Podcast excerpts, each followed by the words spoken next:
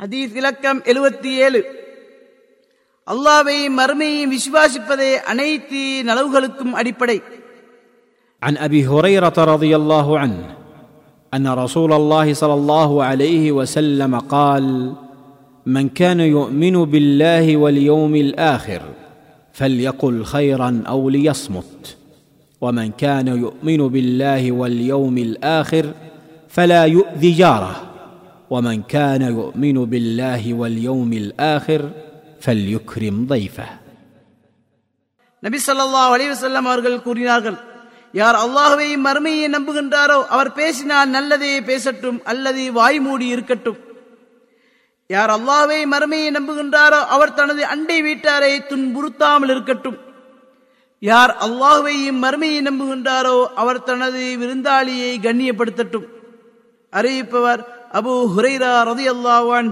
ஆதாரம் புகாரி முஸ்லிம் அறிவிப்பாளர் பற்றி பதிமூன்றாம் நபிமொழியில் கூறப்பட்டுள்ளது. ஹதீஸிலிருந்து பெறப்பட்ட பாடங்கள் ஒன்று நா- நாவை பாதுகாப்பதிலும் அதிக தர்மம் வழங்கி உபசரிப்பதிலும் இந்நபிமொழி பிரதான அடிப்படையாகும். இரண்டு அல்லாவை மறுமையை நம்புவதே அனைத்து நலவுகளுக்கும் அடிப்படை. இவ்விரண்டும் அல்லாவை கண்ணியப்படுத்துவதுடன் அவனது கட்டளைகளை கண்காணித்து செய்ய தூண்டுகின்றது. மூன்று நல்ல வார்த்தைகளை பேச இந்நபிமொழி ஆர்வமூட்டுகின்றது. நான்கு இஸ்லாம் அண்டை வீட்டாரை உரிமைகளில் கவனம் எடுத்து அவர்களை கண்ணியப்படுத்துகின்றது.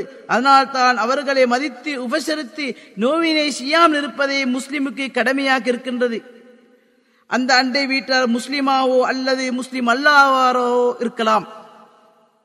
மேன்மைக்கு இதுவும் முக்கிய அம்சமாக உள்ளது.